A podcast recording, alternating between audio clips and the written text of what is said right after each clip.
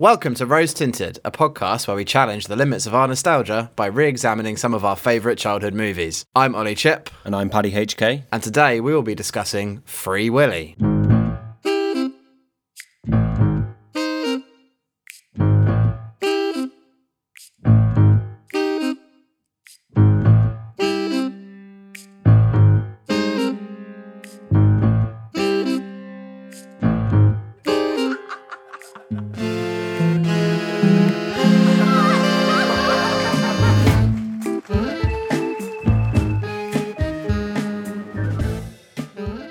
Right, okay, shall we just get into this, Ollie?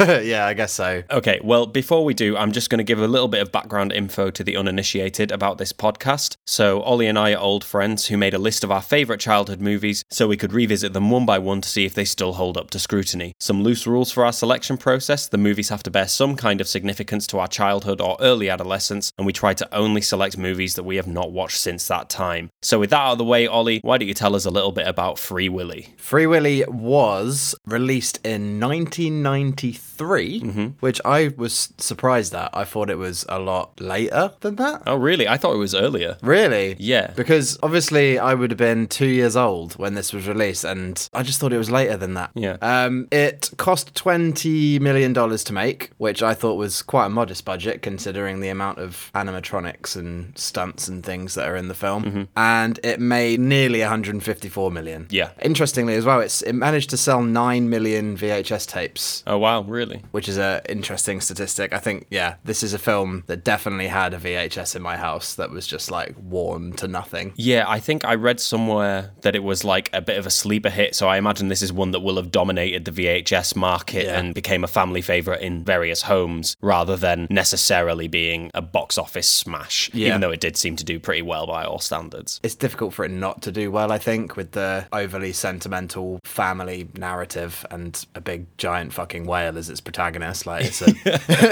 it's, it's a winning formula, you know? Little kids and animals yeah. will definitely get butts in seats. Exactly. Although it's interesting that this movie was such a success, because for I was doing some reading about this franchise, because it's a franchise. There's a couple of movies in the in the Free Willy canon, and the second movie cost thirty-one million to make and made thirty million at the box office, so it lost a mill.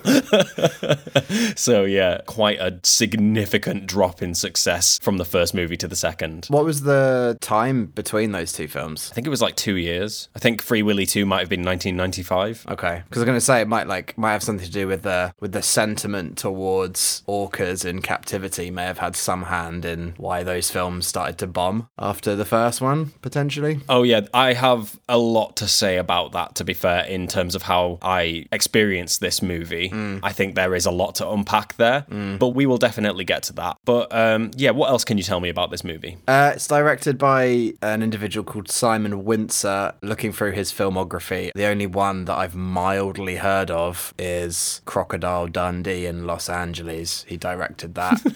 um, the other ones I have never heard of, actually. I'm just looking down the list again now. He's done a lot of T V, but yeah, other than that, not very much. And it's not exactly a directorial masterclass, this, is it? No. Interesting casting choice to have Michael Madsen in there, though. That was that is one of the key talking points that I've got on my list. It's post Reservoir Dogs, this film, as well, because I was like, okay, if this is before Reservoir Dogs, I could sort of see Tarantino being like, oh, he's got this sort of smoky, smouldering anger lurking behind the surface yeah. in this kid's movie. I could definitely use him as a serial killer, psychopath, criminal in my yeah. film. But it's actually after it, so he's gone from yeah. Mister Blonde in Reservoir Dogs to Glenn in Free Willy. Yeah, possibly one of the most egregious miscastings we've ever come across on this podcast. So strange. And again, that's something we'll delve into a little bit later on, I'm sure. But yeah, I mean, other than him, I mean, he was what, probably the biggest name in the entire cast, right? I didn't recognise any other names. Like, I'm happy to be corrected. I've been corrected on a number of occasions about not recognising very important, very famous actors. um, but yeah, that's the only face that I recognised. Yeah. Jason James Richter, who plays Jesse, the little kid. I think it's been this, and that's about it for him, unfortunately. But yeah, that's it for the sort of info. Do you want my two summaries for Free Willy? Yeah, please. Jesse, a child in care, is angry at the world. That's until he meets a new friend, Willy, a giant killer whale. The two share a close bond, and when it becomes clear to Jesse that the evil sea park owners plan to kill Willy for an insurance payout, it's a race against time for Jesse and his friends to save Willy and release him into the wild where he belongs. Very good. Yeah, very neat little summary there. And then my one line or one sentence summary, health and safety regulations flaunted in a tidal wave of sentimental garbage. Okay, very good. Harsh, harsh, but fair. Harsh, but fair. um, so there's the summaries. Why did this movie make the list for you? Well, it's a funny one, this, because I definitely saw this as a child. Mm-hmm. I think it was kind of impossible not to be aware of this film and not to watch it. Mm. I highly doubt that I did not watch this movie as a kid. But the reason I'm saying it like that is because I went into this movie with basically zero memories of it. Yeah, same. Absolutely no memory of it. In fact, I would say my memories of this movie were more cultural than anything. So it's a cultural touchstone, is this movie, and I think that's why it's important that we're covering it. I'm very familiar with the scene where Willy leaps over Jesse's head at the end. Yeah. I mean, that's been referenced in countless other films and mm-hmm. T V shows. It's been memed to death at this point since the birth of internet culture. I mean, you and I have shared gifs of that moment in just common parlance with each other in our WhatsApp conversations. Related to things that have nothing to do with this film. No, nothing whatsoever. And um, yeah, so, but it's funny because, like, even though it's this massive cultural juggernaut, and when people talk about childhood movies of the nineteen nineties, Free Willy is one that always comes up and that everyone has invariably seen. But I genuinely had no memory of it apart from that scene. So I was going in completely cold, which I think makes it a really interesting choice for this podcast because it meant I had zero nostalgia for it. I could be as objective as possible with this movie. Yeah, I was exactly the same. I mean, I did remember fleetingly the whale being in the back of a truck. Mm. But yeah, the main memory obviously is the uh, cover art for the V H S, the whale jumping over the, the sea barrier. But yeah, I mean, it's the same with me really. Like, it has to be on the list because it's such an important, just that moment. And to be fair, the whole mm. way through the movie, I was just like, I am this close to uh, just fast forwarding it to that moment because I was just waiting for it to happen because I was like, I can't actually remember how they stage it. Yeah. Like, I couldn't remember what it looked like. There's obviously the the image from the GIFs that are rife on the internet. I was familiar with that, but like, I knew there had to be some form of build up to that and I wanted to know how it was constructed. So I was like desperate to see that. Um, but other than that, yeah, nothing sprung to mind. And it sort of started trickling back into my memory when I was watching it. Like, I remembered little nuanced little bits, like the parcels of fish and things and the fact that it was always cycling around and whatever. But yeah, like, similar to you, I knew I watched this a lot when I was a kid, but could not remember hardly a thing about it. So it's pretty much a perfect movie to look at at this point. Yeah, I think in terms of generally how we select movies for this podcast, I think there are two kinds that really work well for this format. Either movies that we have a really strong sense of nostalgia for, and therefore there's a lot there that can be challenged and unpacked and deconstructed, and there's a lot of surprises there, or the movies that we have zero memory of because then we're completely divorced from that personal experience. Yeah, exactly. But yeah, so I guess with that out of the way, shall we just discuss some of the things we enjoyed about this movie? Yes, let's do it.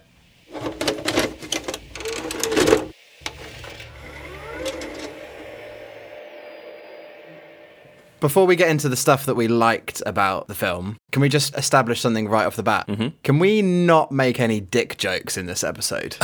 Yeah, absolutely. We're not going to make a single dick joke in this episode. As far as we know, the word Willy simply refers to a slightly disgruntled orca, okay? Yeah, one, it's too easy, and two, it will descend into chaos really, really quickly. And also, we're just way more mature than that. Yeah, exactly. This is a mature podcast for distinguished millennials um, who have great taste and the ability to critique works that they formerly loved. Yeah, and like we've said previously, like, you know, fart jokes are perfectly acceptable and very funny, but dick mm. jokes are just, they're just not funny, are they? So we're not going to make any. Yeah.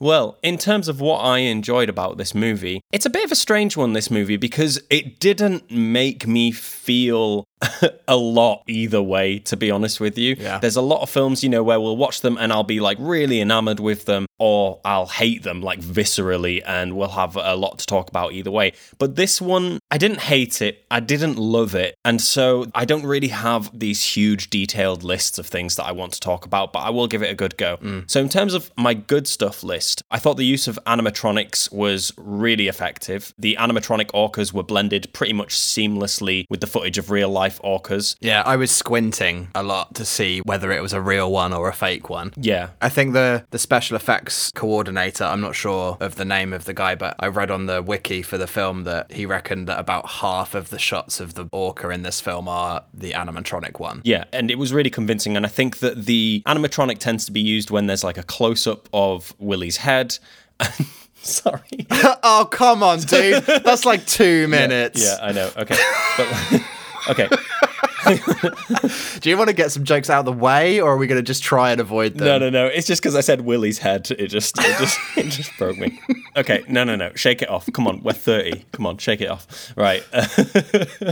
No, but um, yeah. According uh, to the wiki, whenever there was a close-up of the whale's head, there we go. That's good. There we go. That's good. Yeah, that's good. Yeah. The whale's head. The yeah, whale's yeah. head. That tended to be animatronics, and uh, when it, you saw the whale swimming underwater in enclosures, that tended to be the real whale. Mm. If you saw it swimming in open water, that was animatronics, yeah. for reasons that I'll go into a little bit later. But yeah, I mean, it was blended together really seamlessly. It was excellent use of animatronics. And also to add to that, there's only one moment of C G I in this movie, apparently, and it is actually that final iconic shot. They use yeah. C G I. And again, it's very not noticeable. It doesn't stand out at all. So I'd say that's probably the movie's greatest strength, is how it balances the real animals, the animatronics, and the C G I. Yeah, I mean, it's a fucking challenge to film an animal underwater. Mm-hmm. Trying to get an animal to emote when it's under underwater mm. is very difficult, and you're filming it from outside of the water looking in. It's quite a challenge. Yeah. I don't really agree with you in terms of the C G I and the ending. I think the bit when the whale flies over his head in close-up, that's really effective. Yeah. Um, but the build-up with the jump, the C G I jump, and then the cut to the C G I splash to the other side, it was a little bit ropey, but I'll allow it, I suppose, considering yeah. how well they did with the uh, with the robot at other points. Yeah, definitely. I would say, in terms of just going back to the animatronics again, what made it so hard to tell whether it was real or fake was the attention to detail. Yeah. And one part that stood out to me in particular was the whale's tongue. So the way the whale's tongue yeah. was controlled and animated, it was so convincing. Like, it moved mm. like a real tongue, and it had a lot of flexibility and a lot of range of movement, and it left me wondering, how did they do that? Like, how did they make this tongue feel so lifelike? And just little things like that, I thought were done really, really effectively. So I've got to give the movie credit for that. I also think, like, it's a little bit of a blessing when you're making, I imagine, the animatronics. Mm. Like, the texture of a killer whale is very, it almost looks artificial, even though it's a,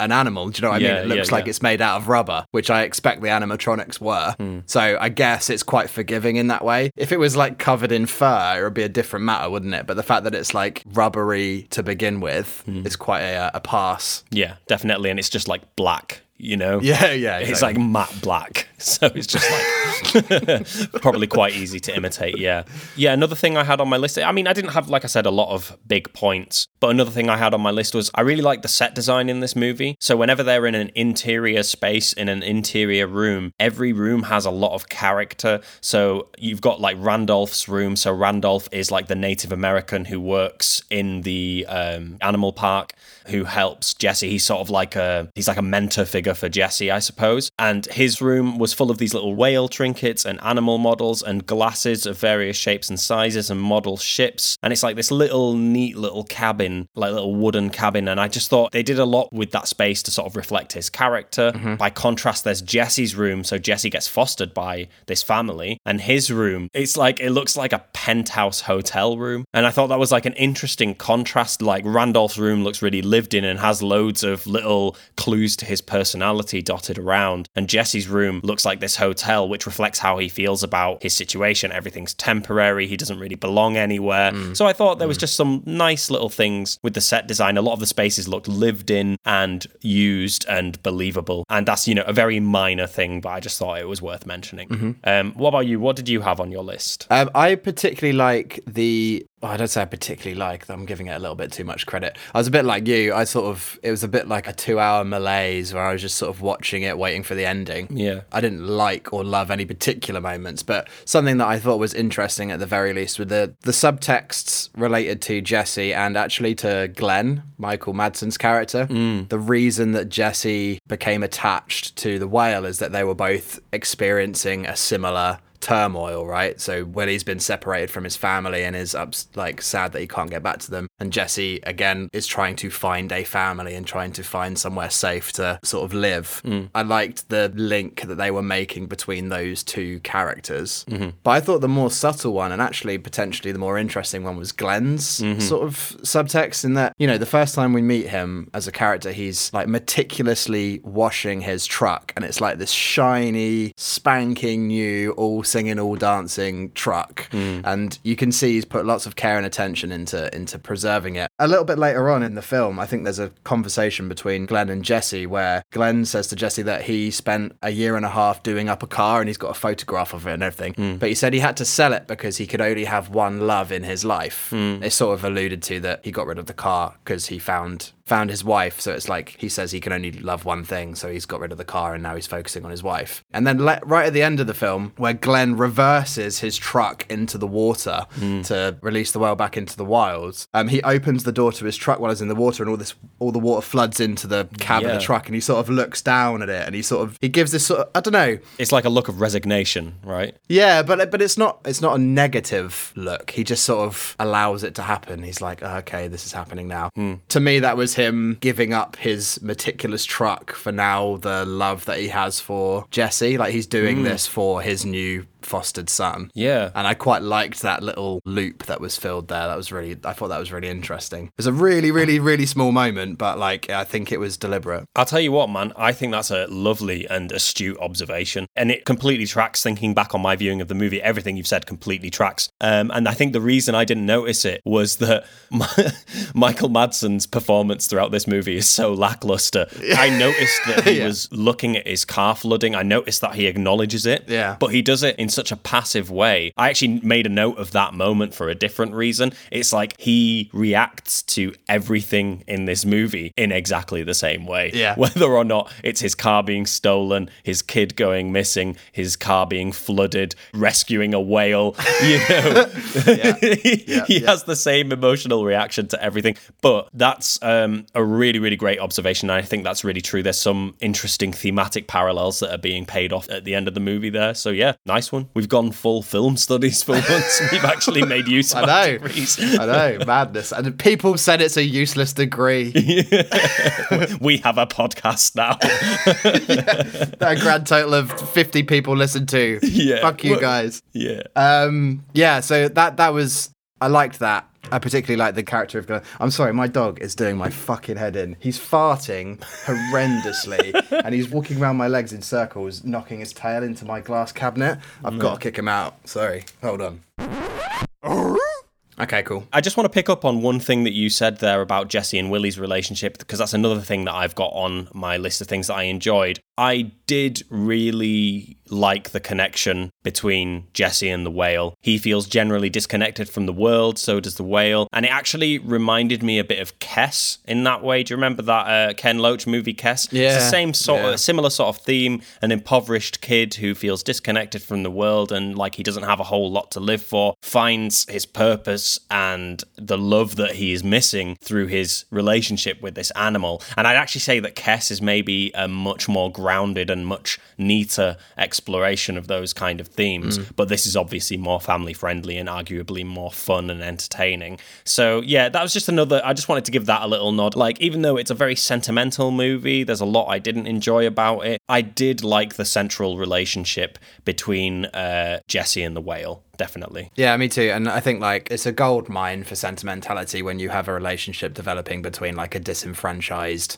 mm. child and a beautiful animal. Like yeah. it's easy pickings, isn't it, in that regard? Yeah. On that, I really, I really did like the stock footage of the mm. whales in the wild. Like, I could watch videos of those animals all day, although they terrify me to absolute death. Like yeah. when he's in the pool with that with the animal, even though I know it's an animatronic whale, I'm just like, fuck that dude. Like there is yeah. no way I'm going anywhere near that thing. Yeah. They are horrifying animals of the abyss in that regard for me, but like they are majestic and beautiful to look at. And the uh, the stock footage of them that they use in this film is is really, really lovely. Yeah, for sure. And I think I just want to pick up on what you said there about the orcas being like terrifying monster creatures, which they are. I agree with you and I empathize with that. And I think that actually leads to some pretty effective moments of tension in the movie. So I actually, one of the times that I felt the most tense in the movie is when Jesse is reaching out to touch Willy's nose for the first time. Yeah. Like he's just reaching out and it's this really tense moment and they really draw it out for quite a while. Like he's really crossing a boundary here. Uh, he's just started to get to know this whale and he wants to pet him for the first time. And they really build up that moment. And even though I know this whale isn't going to attack him, even it's a, you know, it's a Universal movie, it's a U certificate. I know nothing bad is going to happen, but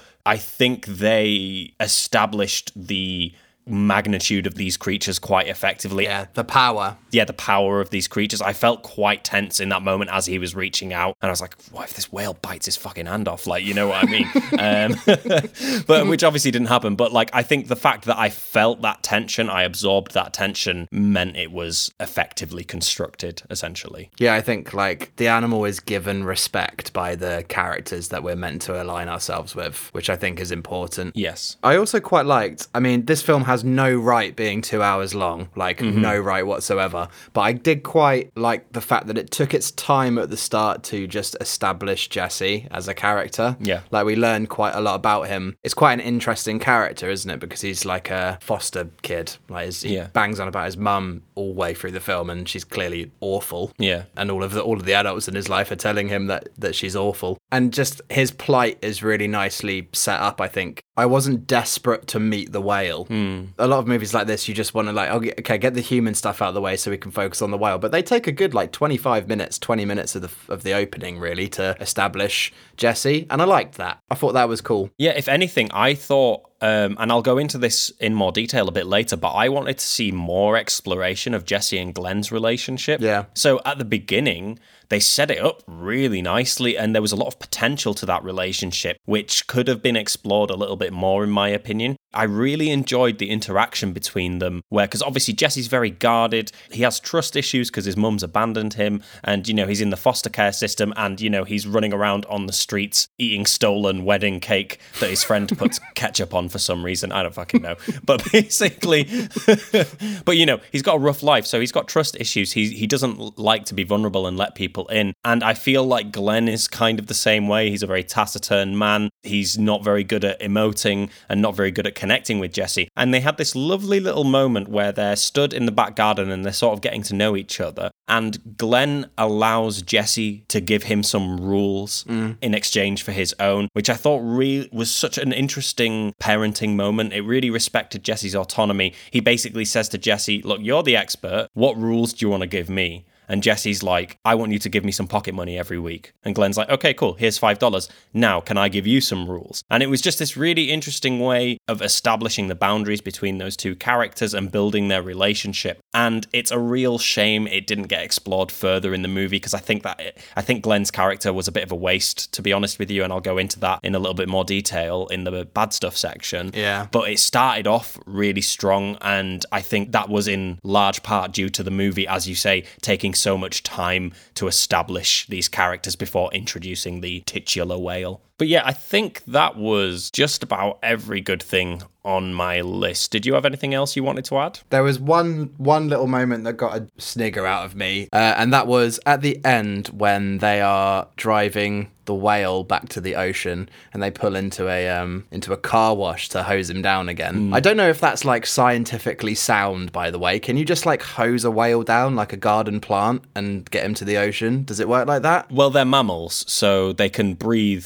outside of water, but they have to be kept wet to be healthy, basically. Right. Okay. So cool. I, th- I think it's not ideal to keep them out of the water, but that's a way of ensuring that their health doesn't deteriorate too quickly, is to just make sure that they're constantly wet. Okay, fine. Well, they're, they're doing that anyway in the in the car wash, and like two old blokes just walk into frame while they're doing it, and they just both go, nice whale.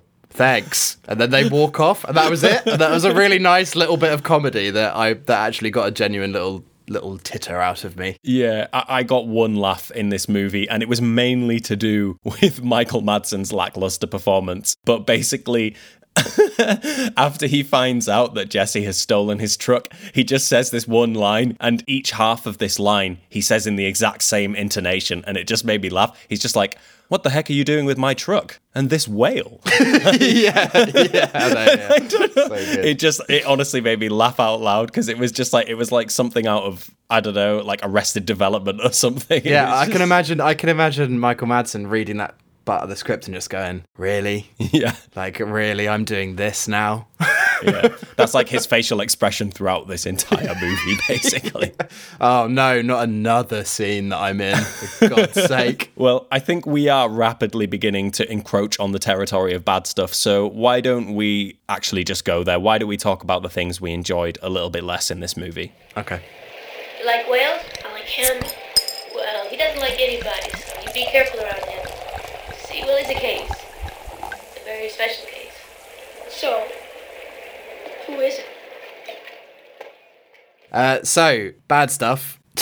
Talk to me about Michael Madsen. Okay, so first on, on my list is Michael Madsen. Really, really weird casting choice. Very, very strange. I love Michael Madsen. I think he's a great actor. I think he's a great... Well, actually, let me rephrase that. He's a great character actor. Yeah. Michael Madsen is really good at playing apathetic, sardonic, and passive characters. Yeah. In movies like Kill Bill, where he plays Bud. In Reservoir Dogs, where he plays Mister Blonde. These are typically really violent and really Really, um, psychotic characters, and so there's a juxtaposition between his apathy and, you know, his attitude with the acts of violence that he commits. Yeah, it makes him feel sinister. It makes him feel menacing. In an interview with Vice News, they described him in this article as being known for playing charming, careless, terrifying bastards. Right? Yep. So, yep. So, needless to say, he is very out of place in this movie because he is literally just Bud from Kill Bill or Mister Blonde from Reservoir Dogs, but he's just been transplanted into this family-friendly animal movie, and it makes no sense. And like I said, it's a shame because at the start of the movie, it would make sense for his character to begin like that. You know, he's kind of indifferent to this kid and he doesn't know how to communicate love or affection. And they sort of, like I alluded to earlier, they start establishing some kind of bond between them. But when the narrative of the whale takes over, it kind of gets dropped and there's no more development. So what happens is Glenn starts off as an arsehole and then he's just an arsehole throughout the rest of the movie. And because of Michael Madsen's like acting style, which like I said is very passive and kind of like don't really give a shit, he just seems really disinterested all the way through. And so this ending that you mentioned, this beautiful thematic callback that you picked up on, it doesn't have any emotional resonance because Michael Madsen's performance does not alter from minute one until the end of the movie. The mm. actions that he takes and the lines of dialogue that he speaks change, but the way they're delivered and the way they're performed don't. It is almost like embarrassingly the same. Yeah. Like it doesn't, it, it, the way those lines are delivered does not differ at all from the moment we meet him to the moment he leaves us. Yeah. Like, you've almost got to give him credit for that. Like, it's almost impressive how the, how much the same the delivery is, but how different the actual words are. Yeah, and the scenarios he finds himself in, like I alluded to earlier, his whole state throughout this movie is mild disinterest. And like, yeah, exactly. And it doesn't matter that he's watching this killer whale that he's spent the past half hour sneaking through a forest, like leaping over his foster child to swim to freedom. He barely blinks when he sees that. So yeah, I think that Michael Madsen is a bizarre casting choice. His performance is super lackluster and he doesn't do himself justice in this movie. And the, you could have cast a million other stock nineties dads in this role, and they would have been way better than him. Okay, well, uh, let's let's do the casting game then. Who is your Glenn, if not Michael Madsen? That's a really good question. I'm not actually sure who I would cast in this movie. It needs to be someone who is able to start off as quite gruff, but softens towards the end. I got it. Val Kilmer. Yeah, okay. No, not Val Kilmer. No, not Val Kilmer. I, I always get him mixed up. I always get Val Kilmer mixed up because they both played Batman. Who was the other fucking Batman? Adam West. No, not Adam West. I know, I know. I would I would watch that movie. Michael Keaton. That's who I would cast. Okay, yeah, yeah. Yeah, what about you? Uh, ugh, that's a good question. Oh, I'll give you a curveball one. How about Kurt Russell? Ooh, good choice. Good choice, because then he could go into, like, action mode when they're freeing yeah. the whale as well. Yeah, yeah, yeah. Yeah, okay, yeah, no, I, I think you've got me beat there. I think Kurt Russell is the optimum choice. I think the main reason I went for Michael Keaton is because he plays a somewhat similar archetype in Jack Frost, if I remember correctly. Oh, he's the dad in Jack Frost. He's like the distant rock star dad who slowly gains affection for his son by becoming a snowman, I guess. But um... hey, each to their own. Everyone has their methods. Yeah, absolutely. I'm going to put this to you, though, as a little counterpoint to your criticism of Michael Madsen, because you're saying that he's a character actor, he plays very similar types um, in the movies that he's in, and I would wholeheartedly agree. But how about this? How about Free Willy is actually part of the Michael Madsen cinematic universe? Oh, yes. And it's the same guy in all of those other narratives, and this is just him in retirement. Yeah. That's why he's so passive, because he's seen it all. All he wants to yeah. do is run his garage. Yeah. He can't have kids because... I don't know, like, his lifestyle has not allowed him to take that step. But now's the time. Yeah. This movie is the ending of the Michael Madsen saga. He is Mister Blonde in this movie as well. He just by another name. I like that. This is Mister Blonde in witness protection. And you actually see a little bit of Mister Blonde come out, because obviously Mister Blonde, if someone's trying to stop him from stealing a fucking whale, he'll just shoot him in the face. But obviously he can't do that because he's in witness protection. But we do see a little bit of Mister Blonde come out. There's a flash. There is a flash. When the uh, big corporate bigwigs are trying to stop them from stealing uh, the whale, they literally stand in front of a gate that they need to get through to get to the ocean. And basically you think, what's he going to do? Is Michael Madsen going to, you know, slow down, get out, negotiate with these men to let them take the whale? But no, he just absolutely floors it and just like catapults in their direction, so they have to dive out of the way of his truck. Um, would he have cared if any of them died? I don't think so. No, absolutely not. Because he's a stone cold killer. Yeah, exactly. Um, yeah, okay, no, I like that. That's now our headcanon. Cool. But yeah, I'm just going to pass the baton to you now, Ollie. What are some of the things that you had on your list? Um, well, shall we address the orca in the room, as it were, and talk about killer whales in captivity and how that sort of affects the viewing of this movie quite substantially? Yes, absolutely. And that was one thing I went into this movie with. I actually wrote, before I watched the movie, I wrote down, I wonder what viewing this movie in a post-Blackfish context will be like. Hold on, so do you want to just quickly explain what Blackfish is? So Blackfish, for those who are unaware, is a twenty thirteen documentary directed by Gabriella Copperthwaite. Yeah, that's right. And it basically follows this whale called Tilikum, which is an orca held by SeaWorld, and the controversy over captive killer whales. So it basically is sort of a panorama style investigation into the ethics of keeping killer whales captive.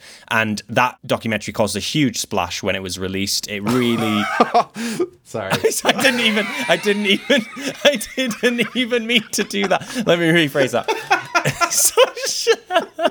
We're never gonna get through this episode. We're never gonna. We're never gonna get I'm through sorry. this episode. I'm sorry, because it's the juxtaposition of that terrible pun, that unintentional, obviously, but that terrible pun with the hard-hitting expository drama in that documentary. Yeah, yeah. Because it is one of the most emotionally charged, moving, harrowing documentaries I've literally ever seen. Yeah. And I just pictured that being on the poster for the film.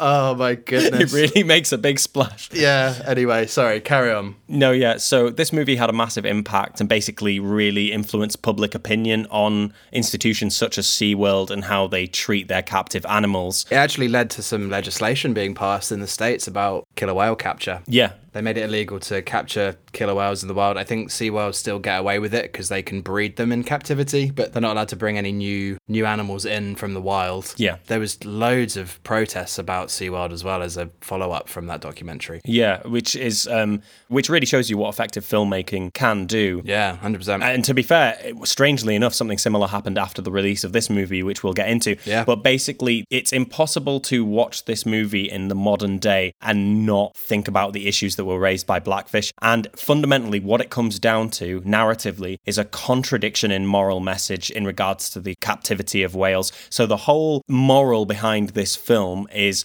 that keeping whales in captivity is bad. It's bad for their physical and mental health, and ideally they should be freed from captivity. It's fundamentally immoral to keep them in captivity. However, in order for the movie to communicate this message, they need to make use of a whale that is in captivity. Yeah. And that is a glaring ethical contradiction. And so I actually did a little bit of reading about the whale who plays Willy. Yeah. Taiko or something, is it? Keiko. Keiko, that's right. Yeah, Keiko is the name of the whale. So basically, the aquatic star of the film was an orca named Keiko, and the success of the film inspired a letter-writing campaign to get Keiko released from his captivity as an attraction in the amusement park Reino Aventura in Mexico City. So that's the amusement park where they sourced the whale from, and not only sourced the whale from, but shot a lot of the footage at. Wow, they actually, so that wasn't it. So that that was actually a legitimate park, because that is a shithole of a park where that whale is. Well, yeah, and there's a lot of irony in terms of the way they refer to the park that Willy is kept in within the narrative of the movie and the conditions that Keiko actually yeah. lived in. But the tragedy of this whale is that, okay, basically they released Free Willy, and there was a massive campaign after that to free Keiko, and Warner Brothers basically took it upon themselves, after this huge influx of, you know, sentiment, they took it upon themselves to contribute to the whale's rehabilitation and to try and free it back into the wild. Mm-hmm. So that he was moved to the Oregon Coast Aquarium in Oregon, so he had a larger enclosure. And then in two thousand two, he was released from a sea pen to a wild pod of orcas in Norway. However, basically, the whale kept returning to humans for food and for company, and he had a complete inability to integrate with a pod of orcas because he'd been in captivity for so long. So he ended up dying of pneumonia barely a year after his release. Yeah. So it's really hard to divorce your viewing of this movie from the fate of the whale who was the actual star of the movie. And it makes these contradictions arise again and again and again throughout the movie's viewing, because you can't help but draw parallels between the actual whale and the character of Willy. Yeah, and the, and the, the suffering that those animals experience at the hands of these sea worlds and, you know, sea life reserves and whatever, um, preserves even. It's really, really upsetting. Because I used to teach Blackfish as a documentary a number of years ago now, but some of the statistics about animal those animals in captivity is just shocking. Like, I think the average lifespan of a domesticated orca is about mm. thirty years, where I think they can live up to eighty to ninety years in the wild. So it literally halves their lifespan. Yeah. You know, orcas are meant to swim one hundred miles a day in the wild, mm. and they're in basically a swimming pool in Florida or whatever. It's it's actually really disgusting. And yeah, that was yeah. just... in the back of my mind. It wasn't in the back of my mind, it was in the forefront of my mind from the f- moment this film started. It opens on those lovely shots of those wild orcas, and from that point onwards, mm-hmm. I was like, this is going to be really, really tricky. Yeah. I'm not going to be able to relate to the wonder of the whale doing all of the tricks in the pool, because I know that's a whale in captivity and it's horrible. Yeah. It's basically monetizing the suffering of a real life animal for the narrative of a film. For sentimentality. Yeah. It was really hard for me to get over, to be honest. Yeah, me too. Like, at one point, Ray, who is the female handler, Ray criticizes the manager of the park, who's called Dial. She says, Dial thinks he can treat a wild animal like a commodity, which is exactly what the movie's what doing. Movie is doing. Yeah, there is such a level of incongruity between the film's moral message and how they communicate that message. And it's like, how much of a fucking middle finger is it to the actual whale? Yeah. We're making a movie about your release, but nah, you're staying right where you are. Yeah. And when we do eventually release you, you're gonna die within a year. Yeah, exactly. C- can you literally imagine the irony of having a movie called Free Willy about freeing an orca whale from captivity, and then the actual fucking whale that played the whale couldn't survive yeah. when you freed it from captivity. Yeah, yeah. Like, it was literally impossible to free Willy. Yeah. You know? It's just insane. So yeah, that was, um, for me, the central issue that I had with the movie, and I found it really difficult to overcome. It made suspending my disbelief and buying into the narrative very challenging. Yeah, and it also makes you look at the characters that you're meant to align with in a different light. Mm. You can sort of forgive Jesse as a character because he's a kid, but then, like, what's the Native American guy called? Randolph. Randolph. Like, even he, like, who has this sort of spiritual connection with the whales, it, it's sort mm. of suggested. You even look on him, he's like, he was helping them, like, lock him into that little pool while they were doing the medical tests on him, and it was just sort yeah. of like, if you really are as attached to these animals as you say you are, then you wouldn't be doing this job. Yeah. And like, this is quite interesting because all the way through this, I was I was thinking, bloody hell, why are they letting a kid of eleven years old so close to this very dangerous animal and just apparently can just recruit him into their ranks, and now yeah. he's their star trainer of their star attraction in the pool. I was like, what sort of recruitment policy does this park have? But then at, in reality, it's the exact same in SeaWorld. Like, none of the SeaWorld trainers, this all comes from that documentary Blackfish that I urge everyone to go and watch, but they all say that they had zero training when they were put into the pool with the killer whale. Mm. So actually, at, at the start of this movie, I was like, oh my God, this is so absurd, as if they'd let a kid do it. But in reality, SeaWorld literally does that, just just boots untrained people into a swimming pool with a killer whale. Yeah, it's absolute madness. It's a crazy industry when you actually think about it. And you mentioned Randolph, and I actually want to touch on his character, because I was torn on how to feel about his character. Yeah, me too. Because he was a Native American character, and as soon as he came on screen, I was like, I really hope they don't ham this character up to be some kind of spiritual, mystic archetype. Mm. And they kind of do, but yeah. then they don't really overdo it. Just for context, apparently, I was doing a little bit of research after watching the movie, and apparently the orca is a really important mythological symbol to Native American tribes of the Northwest coast. It's seen as a symbol of strength and power, as well as good fortune and health. It's known as a medicine animal. Mm-hmm. That's referenced on occasion in Randolph's dialogue, where he's sort of wondering why Jesse has such a strong connection to this whale, and he's like, oh, what is it? Is it high blood? Medicine roots?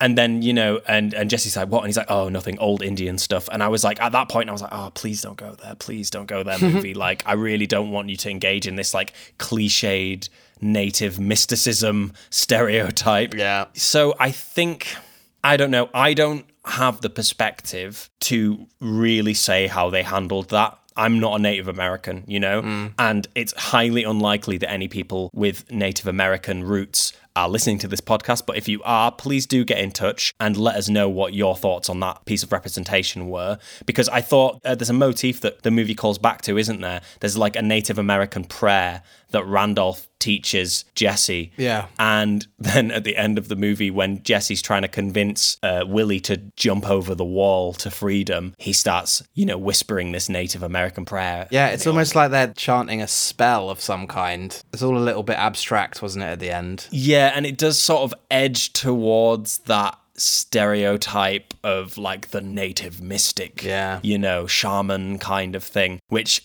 has all sorts of problems attached to it. But, you know, the actor playing Randolph was um, someone who's very active in the Native American community. You know, he's part Mohawk. And yes, it's not a completely incongruous link. These creatures do have significance to certain tribes within native culture. Mm. So it was a mixed bag for me, but it's just something that I wanted to acknowledge. It's, it's very borderline, isn't it? It's very, very borderline. It's very borderline, and I think this movie came out in an era where those sorts of tropes were much more readily exploited. Yeah, for sure. But um, other than that, that's just about everything on my list. Did you have anything else you wanted to touch on? No, I think that's that's uh, all I've got. Okay, so shall we take a quick break and move on to discuss the changes we'd like to make to this movie? Yeah, that sounds cool. Let's do it.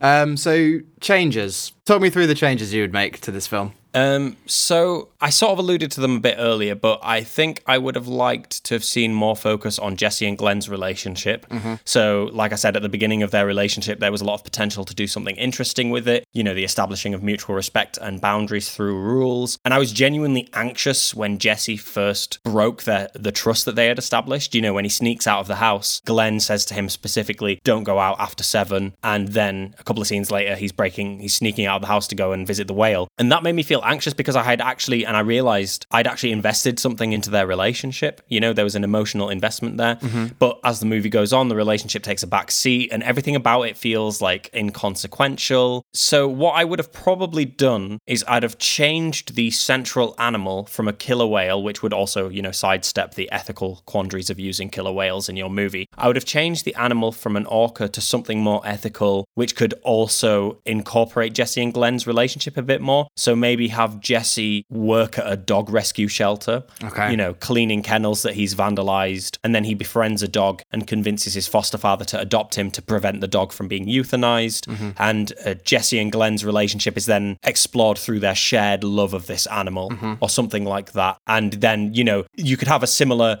sort of like a similar thing to Beethoven where maybe the dog gets nicked and and sort of someone wants to sell it or someone wants to kill it or something like that. And it's a similar kind of like race to the finish ending. But those are the main changes I would make. I would reframe the movie to focus more on the foster relationship, and I would change the central animal in a way that would facilitate that. Yeah, I think you're giving yourself a bit of an easy pass saying you'd change the animal, because I think that the whole the whole selling point of this film is obviously the fact that it's a giant orca whale. Yeah. I think there is a way of sidestepping that without changing the animal. The animatronics in this film are so good, you don't actually need a real whale to do any of the shots that they needed. So I think they could have done the whole thing with an animatronic whale if they needed to, for one. So you could have the same you could have the same film by all accounts and just have an animatronic whale. Don't even get involved with a real life captive whale because of all the issues we previously discussed. I think the main problem with that narrative is that it takes place in a, I don't know, what do you call them, sea parks? Uh, yeah, it's like a it's like a sea park. Yeah.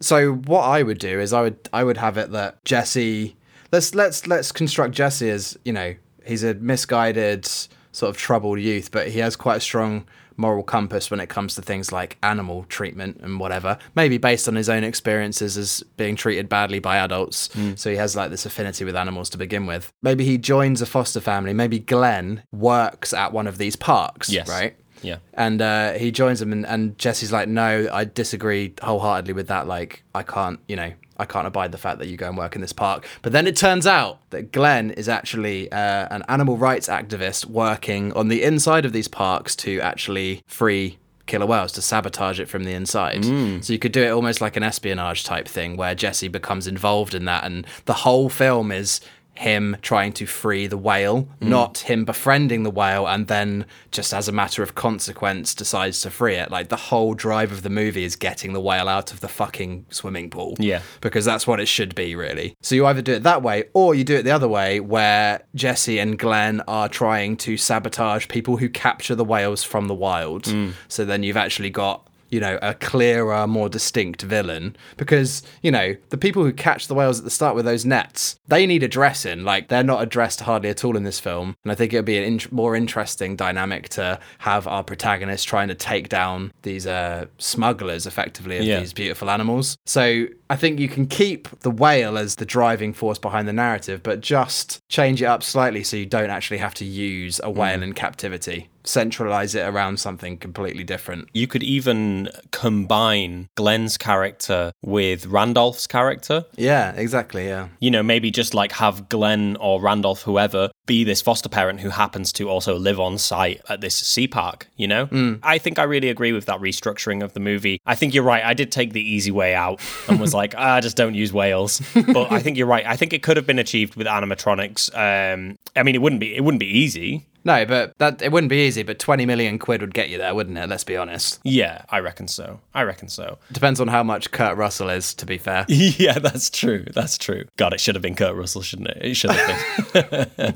um, but yeah, I think we've just about done it. There's just one final question left to ask you, Ollie. Do you think you need rose-tinted specs to appreciate this movie, or do you think it holds up to modern scrutiny? Um, you definitely need rose-tinted specs, purely for the reason that society has moved on leaps and bounds in regards to captive orcas. Mm. Um, I think with that knowledge that I've got from watching Blackfish and just from general experiences with captive animals, I think that you can't divorce yourself from that modern that modern sentiment. Mm. So I think you really do need your nineteen nineties glasses on to get through this film without feeling really upset, actually. Yeah. I was really emotional in this film, but not because of the torrent of bullshit sentimentality in the in the dialogue, but just because I knew that there's a captive whale being filmed here. Mm. And it's really, really sad. Yeah. Yeah, I think I would agree with you. I'm gonna I'm gonna try and look at it from two separate perspectives, though. I reckon if you are aware of what these animals go through and you've seen Blackfish and you just generally have an awareness that it